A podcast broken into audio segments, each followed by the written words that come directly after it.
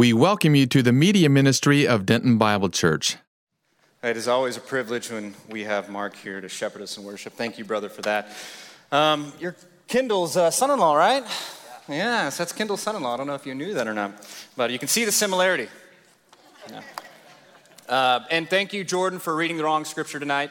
Um, we're actually in 2 Timothy chapter 2, so be mindful of those church life people. They tend to change the word of God. So uh, we are in 2 Timothy chapter 2, uh, and that's where we'll begin the first 13 verses. You got that right, brother? Um, I once heard a story about a, a man who escaped an insane asylum years ago, and he climbed up this big, tall telephone pole. And some passersby saw, them, saw him and, and, felt the need to call the fire department. And so the fire department arrives and they try to convince this man to come down, but he absolutely refuses. And so uh, they then call the police, and the police then go to this man and also try to convince him to come down. And uh, the man refused to come down, so getting desperate, they did what most people do, and they get religious, and they called a priest. And uh, the priest came, and they, they're watching this priest talk to this guy, and the priest is going. And then miraculously, the man climbs down. And everybody was amazed at this, and so they go up to the priest and they said, Man, you, you must be some great saint with some great power. How did you convince him to come down? He goes, No, I'm no great saint. I said, If you don't come down from the pole, we're going to cut the pole down. Sometimes the best form of communication is direct communication. And that is the book of Second Timothy. It is direct communication to the servants of God. You see, the Apostle Paul is writing to his protege Timothy, and he's going to pass the reins on to his protege. But what comes with these reins is suffering. And so Paul is very frank in his dialogue, very frank in his letter, that being a Christian, being a servant of God, is risky business. You are at risk, you have a target on your back by virtue of simply being a Christian. And so he's going to lay out uh, a series of words and encouragements and exhortations and warnings that as this ministry goes from my hands to your hands, expect suffering.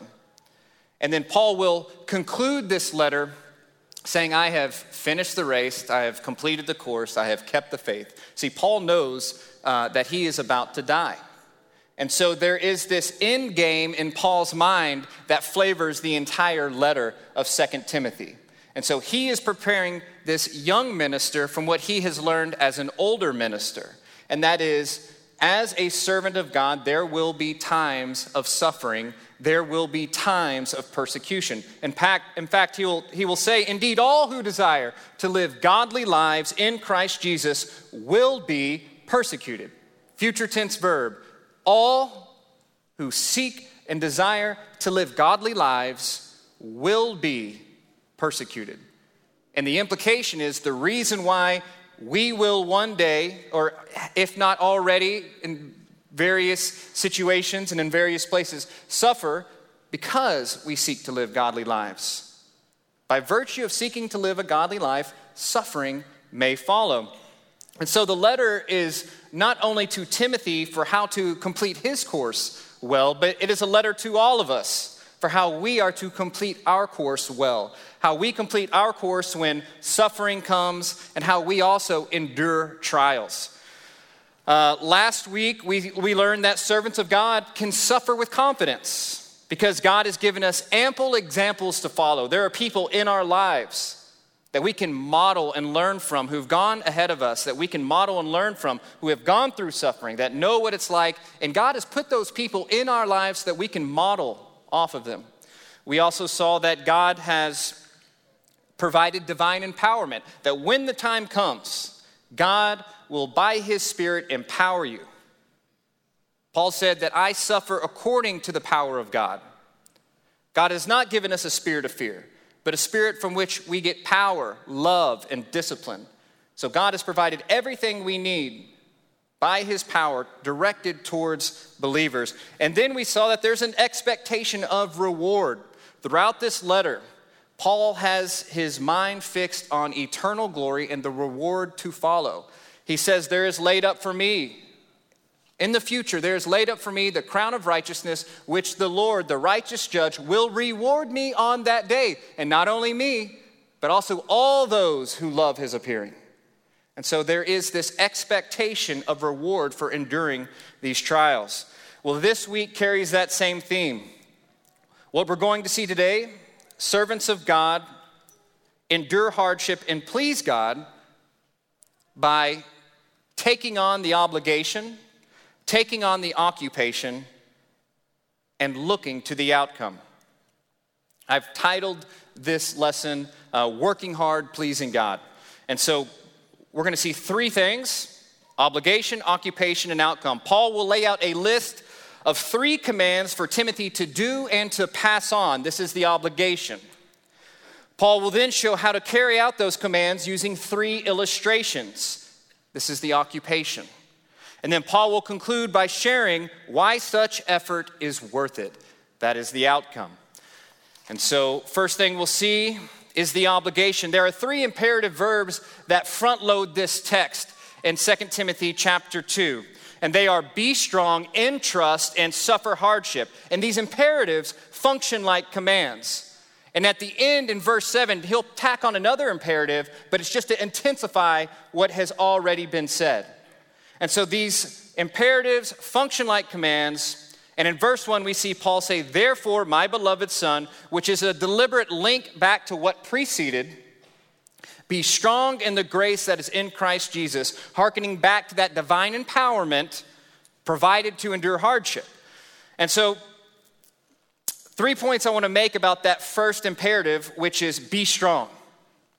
Be strong in the grace that is in Christ Jesus. Well, one, it is imperative, so it functions like a command. This is something that we have to take on. This is an obligation for the servant of God. Be strong. Another thing about this verb is that it's in the present tense, which means that continual and ongoing strengthening is essential to do the call of God in our lives. So it's present tense, meaning that there is a continual need for the servant of God to be strengthened to do what God has called them to do. You can't live on yesterday's manna. It's a continual, ongoing strengthening that's needed. And the third thing about this verb is that it's in the passive voice. Timothy is the subject. With passive voice verbs, the subject doesn't do the action, the subject receives the action. The action is to be strong, to be strengthened. So, what this means is that Timothy doesn't have the strength to do what's called for. Timothy is the subject receiving the strength. And so, what Paul is telling Timothy to do here is that he is to yield to Christ to receive the strength Christ provides. That's why he says, Be strong in the grace that is in Christ Jesus. And so the obligation to be strong, one, is a continual and ongoing thing. Two, it is a command. And three, we don't have what it takes. We must yield to God to receive the strength in order to do what God has called us to do. I don't know about you, but I've spent a lot of my life trying to do things God didn't call me to do and doing a lot of things that God never empowered me to do. But one thing God has called each and every single one of us to do is to rely on His power to do what He and only He can do. Whenever you're operating God's power in regard to His call on your life, there, you will find the greatest satisfaction. You'll find the greatest joy doing the very thing God has called you to do. And so, obligation number one is that the servant of God is to yield to the power of God. Servant of God is to yield to God to receive God's strength. Verse 2 The things which you have heard from me in the presence of many witnesses, entrust these to faithful men who will be able to teach others also. This is obligation number two, and it is the imperative to entrust. So, Timothy is to entrust this body of truth that Paul mentioned in chapter one, which is sound teaching, and it is what will follow. Timothy is commanded to entrust this body of truth to faithful men in the church so that uh, who are um, who are competent to teach others so this is likely referring to elders because this is a qualification to, for elders but it's not exclusive to that Because in this verse, we see four concentric circles. We see Paul to his delegate Timothy, we see Timothy to entrust these things to future elders, and then we see these future elders to entrust it to future disciples. You've got four generations of people in verse 2 Paul, Timothy, future elders, future disciples of Christ. And so, what we see here is that obligation number two is that servants of God are to entrust God's word to faithful people. There's a qualification there faithfulness. And then obligation number three is in verse three suffer hardship with me.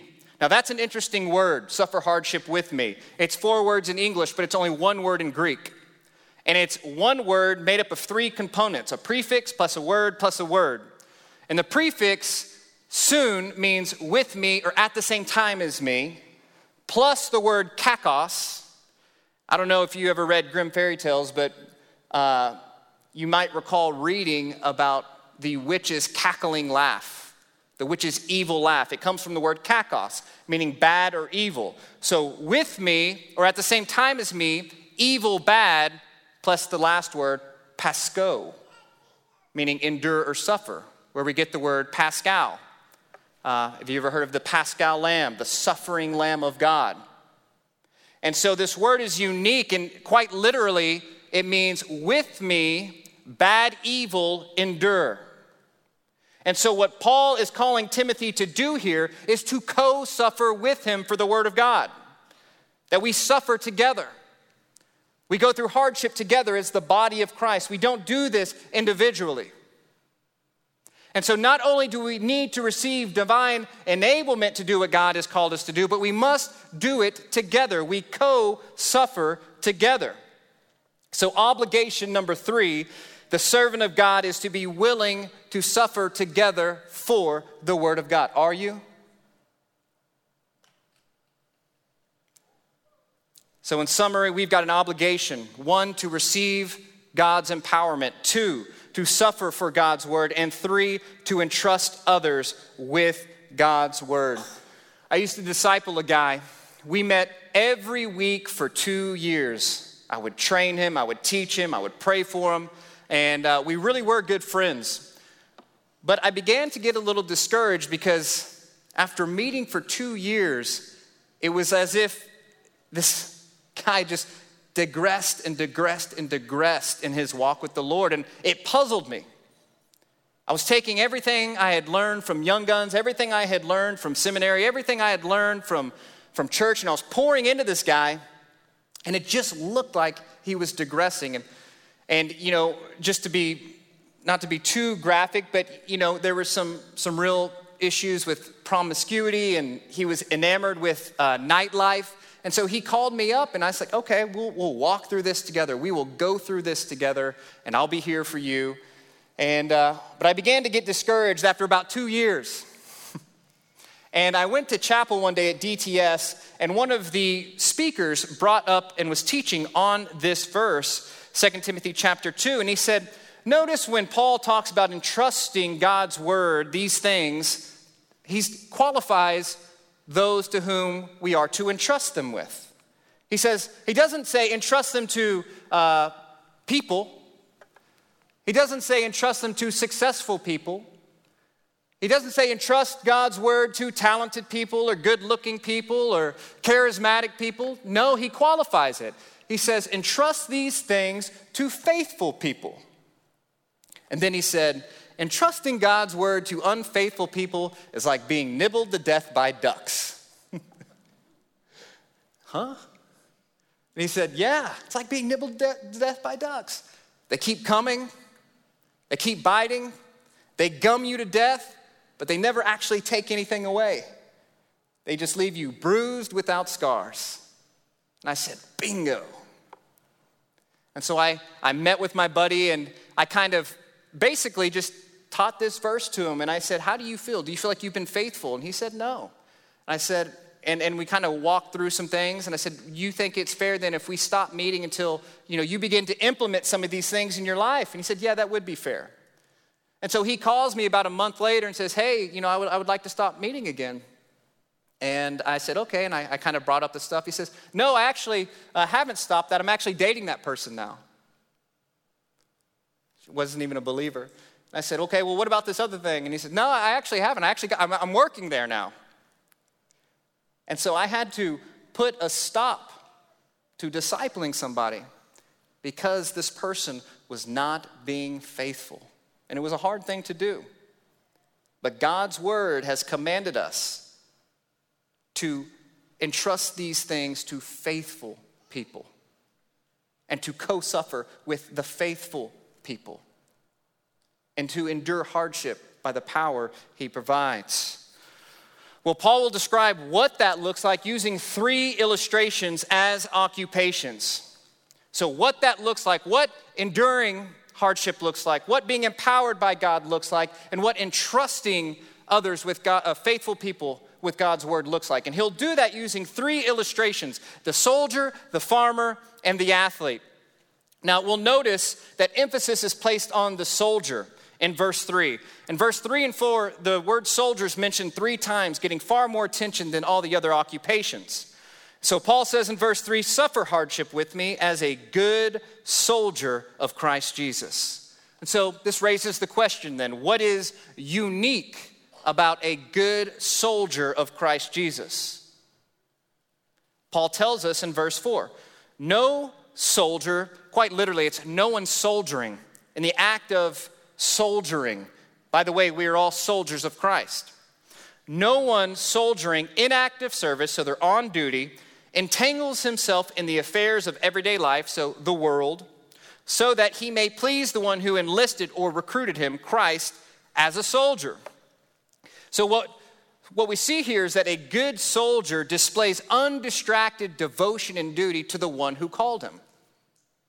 A good soldier is single minded, undistracted, devoted to duty, to mission. And notice Paul says a good soldier doesn't get entangled in the affairs of life, speaking about the affairs of the world. And keep in mind that the issue is not whether the entanglement is sinful or not. Has nothing to do with sin. Paul says you can be entangled by things that aren't necessarily sin. They may not necessarily be bad, but they can actually still entangle you and distract from your devotion to duty. Also, involvement in the world is not what's being criticized. We are to be involved in the world. And so we are to be involved in the world, but somehow not entangled by the world. So involvement is not what's being criticized, and whether it's sin or not is not the issue. What is being criticized are the distractions of the world that drain our focus, they drain our resources, they drain our time, they drain our energy from duty to the commanding officer, Christ. That is what is being criticized here. And so, the occupation number one is that the servant of God is to be undistracted by the affairs of the world and be devoted to duty to the commanding officer. So, things like politics, Lord Jesus. Things like current events, good heaven. The lure of the world, how attractive it can be. Hobbies, Many of these things are, are all moral, they're not sinful or uh, holy. But yet they can still entangle us and distract us from our devotion to Christ. And so a good soldier is an undistracted soldier devoted to the cause of Christ. The next occupation is an athlete in verse 5. Paul will say, Also, if anyone competes as an athlete, he does not win the prize unless he competes according to the rules. Now, this is in reference to the Olympic Games where athletes had to uh, compete according to the rules in order to enter the competition. Uh, but competing also involved their training leading up to the Olympics. It wasn't just competing, you know, staying in your lane during the track, during the 100 meter dash. It was the rules leading up to it. There's a, a quote by a second century historian that talks about how the athletes that competed in Athens during the Olympic Games had to swear and sacrifice to Zeus that 10 months prior to their competition, they would start training a particular way, they would be devoted to their training, but also that they would stop eating certain foods and start eating certain foods. And if they didn't do that, they were no longer competing according to the rules. And so, this idea of uh, competing according to the rules has the idea, it means not breaking the rules on and off the field. And it really, it's often when this is taught, they usually bring up the athlete as the disciplined person that works out and, you know, buffet my body and make it my slave kind of thing. But really, what's going on here is uprightness. Give you an example. In the Olympics today, if somebody medals, they do a drug test. If that person uh, gets tested positive for a performance enhancing drug, uh, it wasn't because they took the drug the day of the race.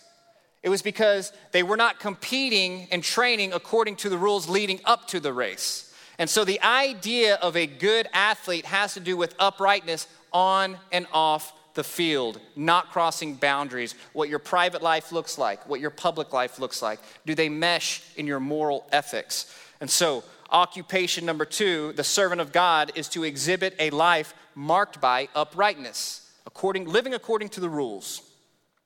And the final occupation is that of a farmer in verse 6. The hardworking farmer ought to be the one first to receive his share of the crops. And so the idea of a hardworking farmer is a person who puts in effort and a person who is industrious in contrast to a person who is idle and inactive. And the implication is that enduring for the Word of God, suffering for the Word of God, at times will just be hard, but there is payoff later. Just as the farmer works hard to sow a crop, the fruit doesn't come immediately, but there is this future day where they will reap a harvest. And so the idea is putting in hard work now, even though you don't see the results. There are times where it's just going to be hard, and industry will be required of us. And so, occupation number three is that a servant of God is industrious. So, we have three occupations as illustrations for how to endure for the Word of God. We have the uh, undistracted soldier, the upright athlete, and the industrious farmer. You know, I, I have a, a two year old, and she's probably running around here somewhere, but every morning and every evening I read her this little book of questions and answers. It's a, it's a child's version of the Westminster Catechism. And every morning I say, Freya, who made you? She's two, and she'll be, God. Freya, why did God make you? For his own glory, to enjoy him and to praise him. She says it backwards. I say, Freya, what else did God make? God made all things. Why did God make all things? For his own glory. Freya, uh, where does God teach us to praise and glorify Him? In His Word, the Bible. Freya, who wrote the Bible? Holy men who were inspired by the Holy Spirit. And so, what I'm doing is that I, am, I want to teach my daughter at a young age that her primary occupation is not what she ends up doing for a living. I want my daughter to have a passion. I want my daughter to pursue her dreams. I want my daughter to love what she does for a living. But I also want her to know that her primary occupation will not be found in what she does. Her primary occupation will be to find her satisfaction and joy in the glory of the Lord.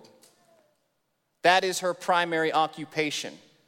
And if she can get her mind wrapped around her primary occupation, is to find her satisfaction and joy in the Lord, she will now interject that into her secondary occupation, which is what she does for a living. And so her primary occupation is to live for God. That's our primary occupation. The, servants of God, the servant of God's primary occupation is to live for the glory of God. That is what we do. Now, what follows these three occupations is the outcome.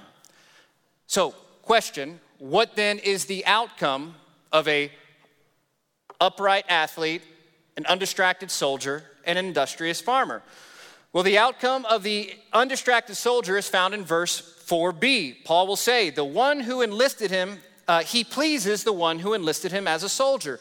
So, the outcome of your undistracted devotion to the Lord Jesus Christ brings him pleasure.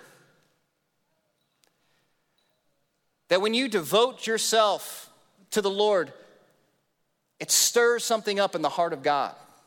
That He smiles upon your devotion and love for Him. that your duty to God pleases the one who enlisted you, Christ. And so the outcome of the undistracted, devoted soldier is pleasing Christ.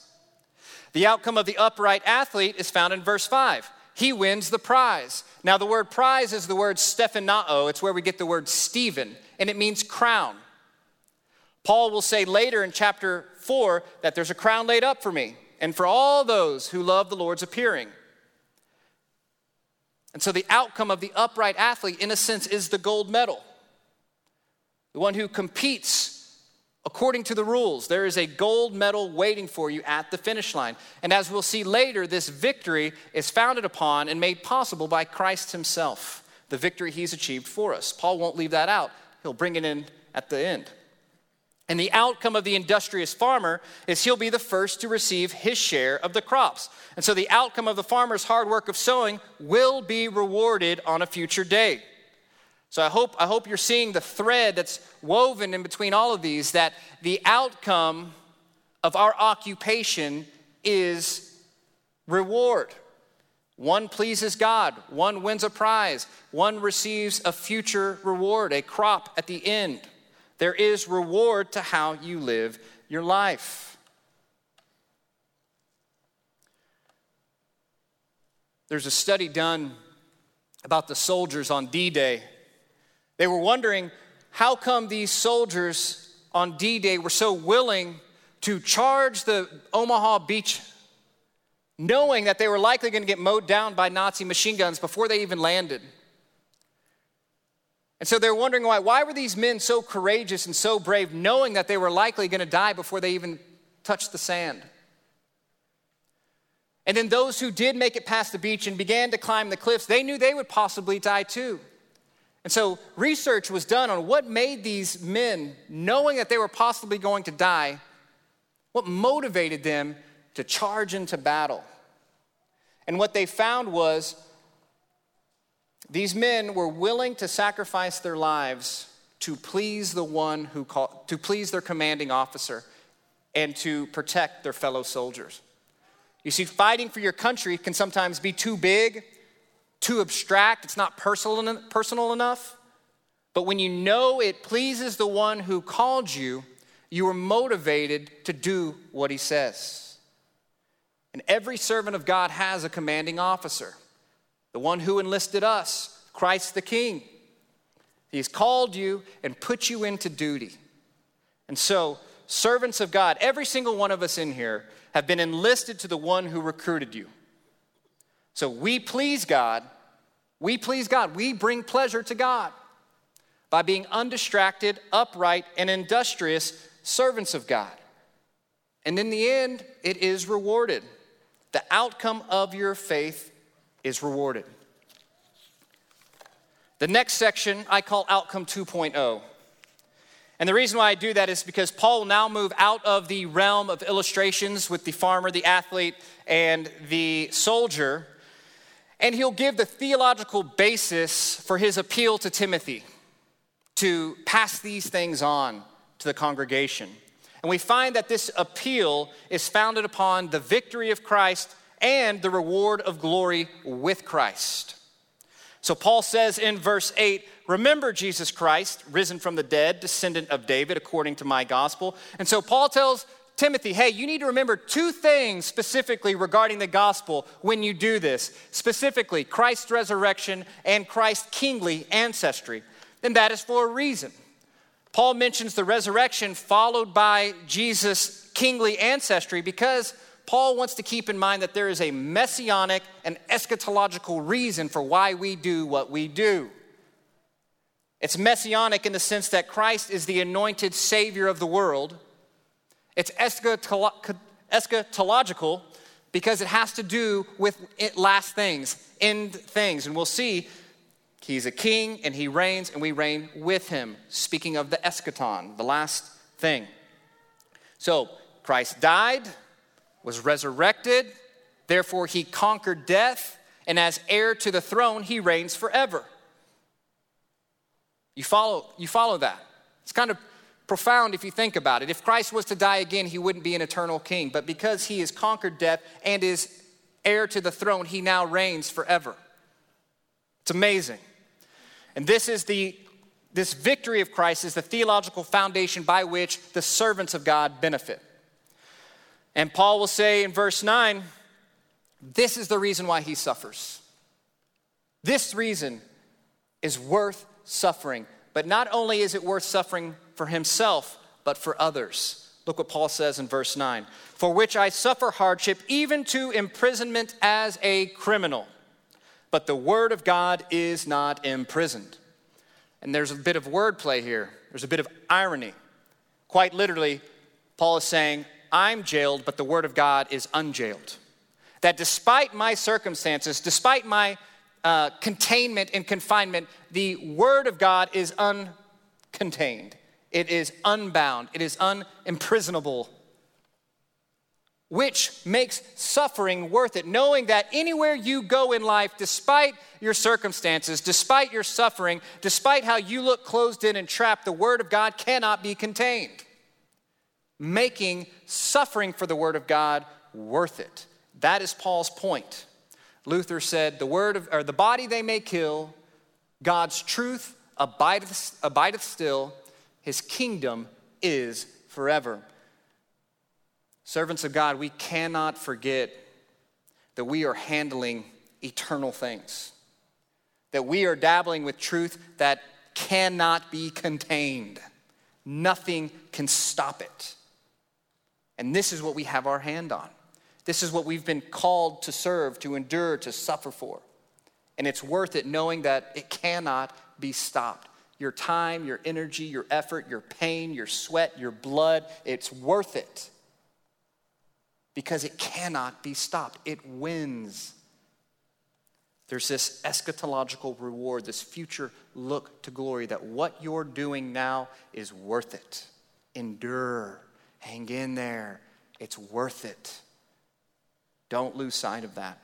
Paul says in verse 10, he endures for coming glory, not only for the sake, not only for his own sake, but for the sake of those who are chosen, so that they also may obtain the salvation which is in Christ Jesus, and with it eternal glory. So Paul suffers not only for his own sake, but for those who are chosen, so that they too may receive salvation and experience the reward of eternal glory. So, suffering now, the reward of glory, the outcome. And then Paul will, many scholars think 11 to 13 is an early church creed or hymn, kind of showing the theology of the early suffering church. And uh, it's basically presented in four conditional statements kind of, if this happens, then this will happen. Verse 11 Paul says it is a trustworthy statement. Now, the word statement is the word logos, meaning word, linking it back to verse 9, where Paul said the word of God is not imprisoned. So, in other words, this trustworthy, unstoppable word of God promises a positive outcome despite hardship. And Paul will spell out the outcome using these four conditional statements in this early church creed. And there'll be two statements of encouragement and two statements of warning. Verse 11b For if we died with him, when did we die with him? I've been crucified with Christ. It is no longer I who live. Our conversion in unification with Christ. We will also reign with him. Future tense. When will we reign with Christ? Revelation 3, in glory. If we endure, present tense, we will reign with him, future tense. Again, this eschatological reward. We will live with him, verse 11. But what we see there is that Paul went from past, future, back to present. The reason he did, he's saying, hey, look, God was faithful in the past. God has made you a promise in the future. So be faithful in the present. If God has been faithful in the past, you know he will be faithful in the present. Amen? That's why Israel would put up stones of remembrance wherever they went, so that whenever they look back and when things got hard, they could see, oh, yeah, God was faithful then, he'll be faithful now. Do you have stones of remembrance in your life? Do you have memories of God's faithfulness toward you? As means of encouragement when your present trials get difficult? Are you disciplined enough to implement those things into your life? Stones of remembrance that if God is faithful in the past, he will certainly be faithful in the future. Amen? Come on, church.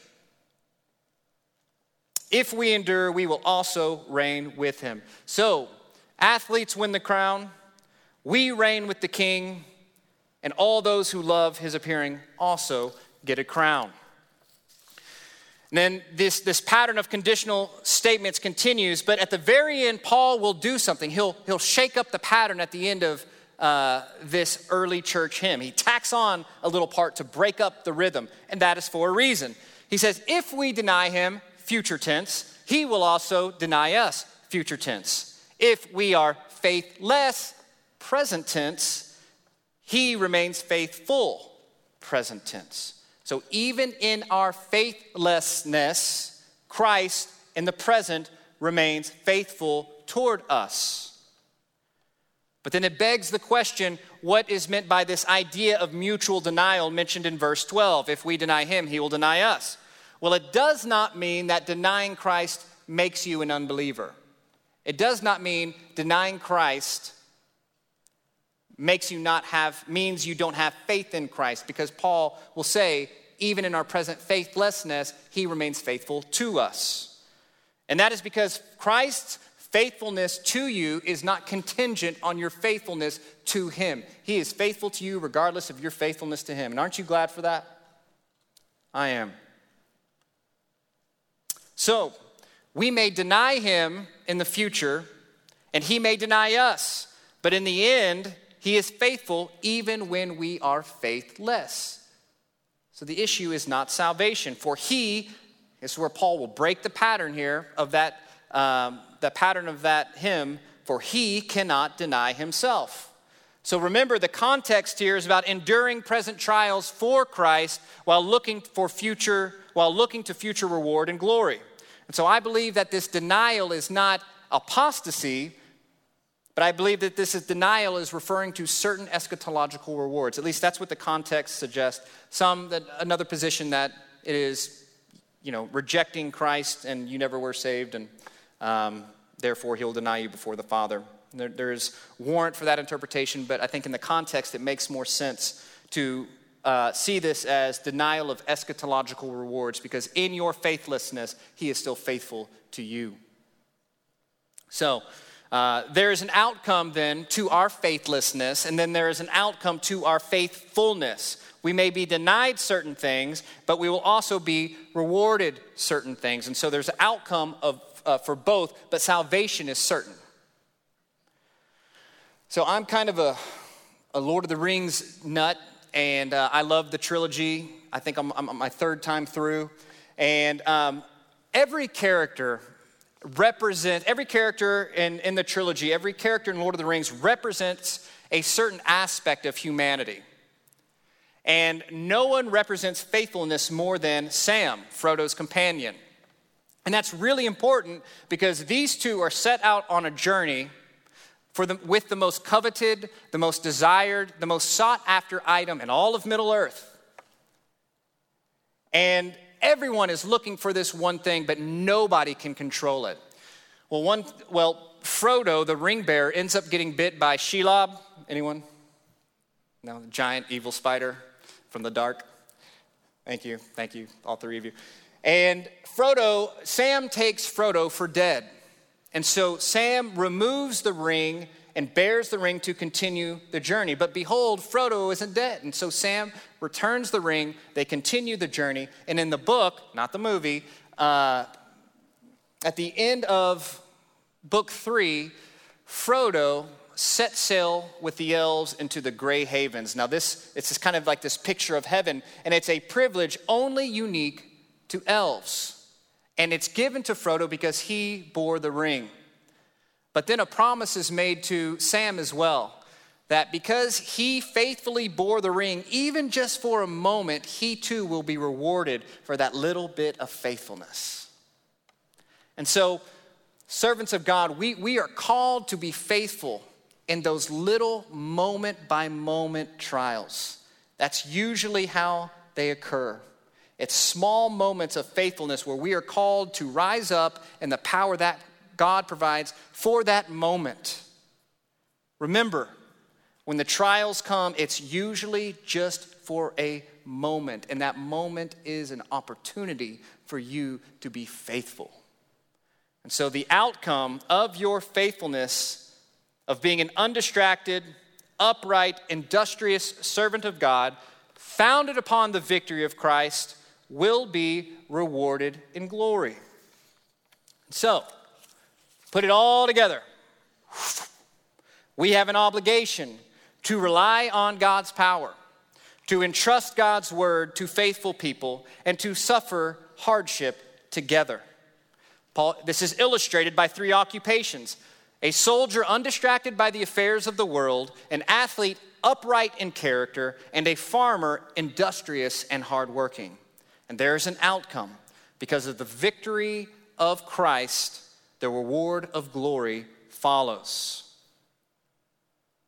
So what? What does it matter? And so this is my favorite part of any lesson is getting to the application. I'm that guy that's, hey, tell me what to do, all right? You convinced me, now what?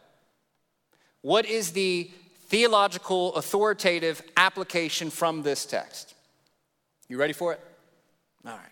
So eager, I can tell. Please God and plod on to glory.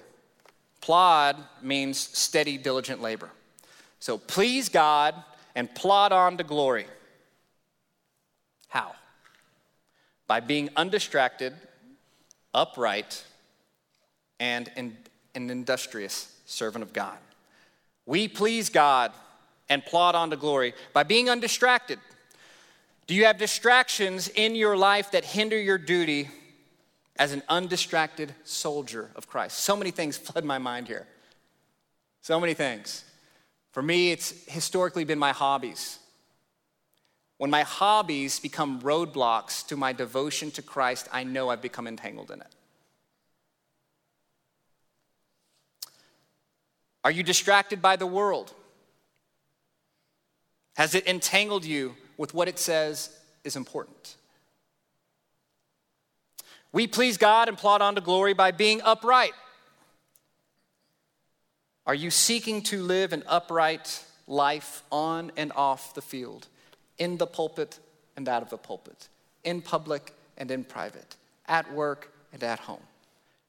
Does your moral character line up? Trust me, I act a lot different in public than I do in private, okay? But my moral character is what's being referred to here. Are you crossing any dangerous boundaries? Are you tampering with things you know that you're about to step outside the line? Is God's word establishing your moral compass, your rightness and your wrongness? We please God and plod on to glory by being industrious. Are you putting effort into your walk with the Lord? Are you growing? Are you working hard to serve as Christ served? And are you putting effort in and for the cause of Christ? My Monday through Saturday, my nine to five, can either be a distraction or an opportunity. It can be a distraction if it's what drains all of my time, energy, resource, and focus from my devotion to God. Or it can be an opportunity by which I interject and employ my undistracted, upright, industrious character, my Christ likeness. These are opportunities and spaces for us to be undistracted. These are opportunity and spaces for us to be upright. These are opportunities and spaces for us to be industrious. That is what your Monday through Friday, Monday through Saturday is. They're opportunities.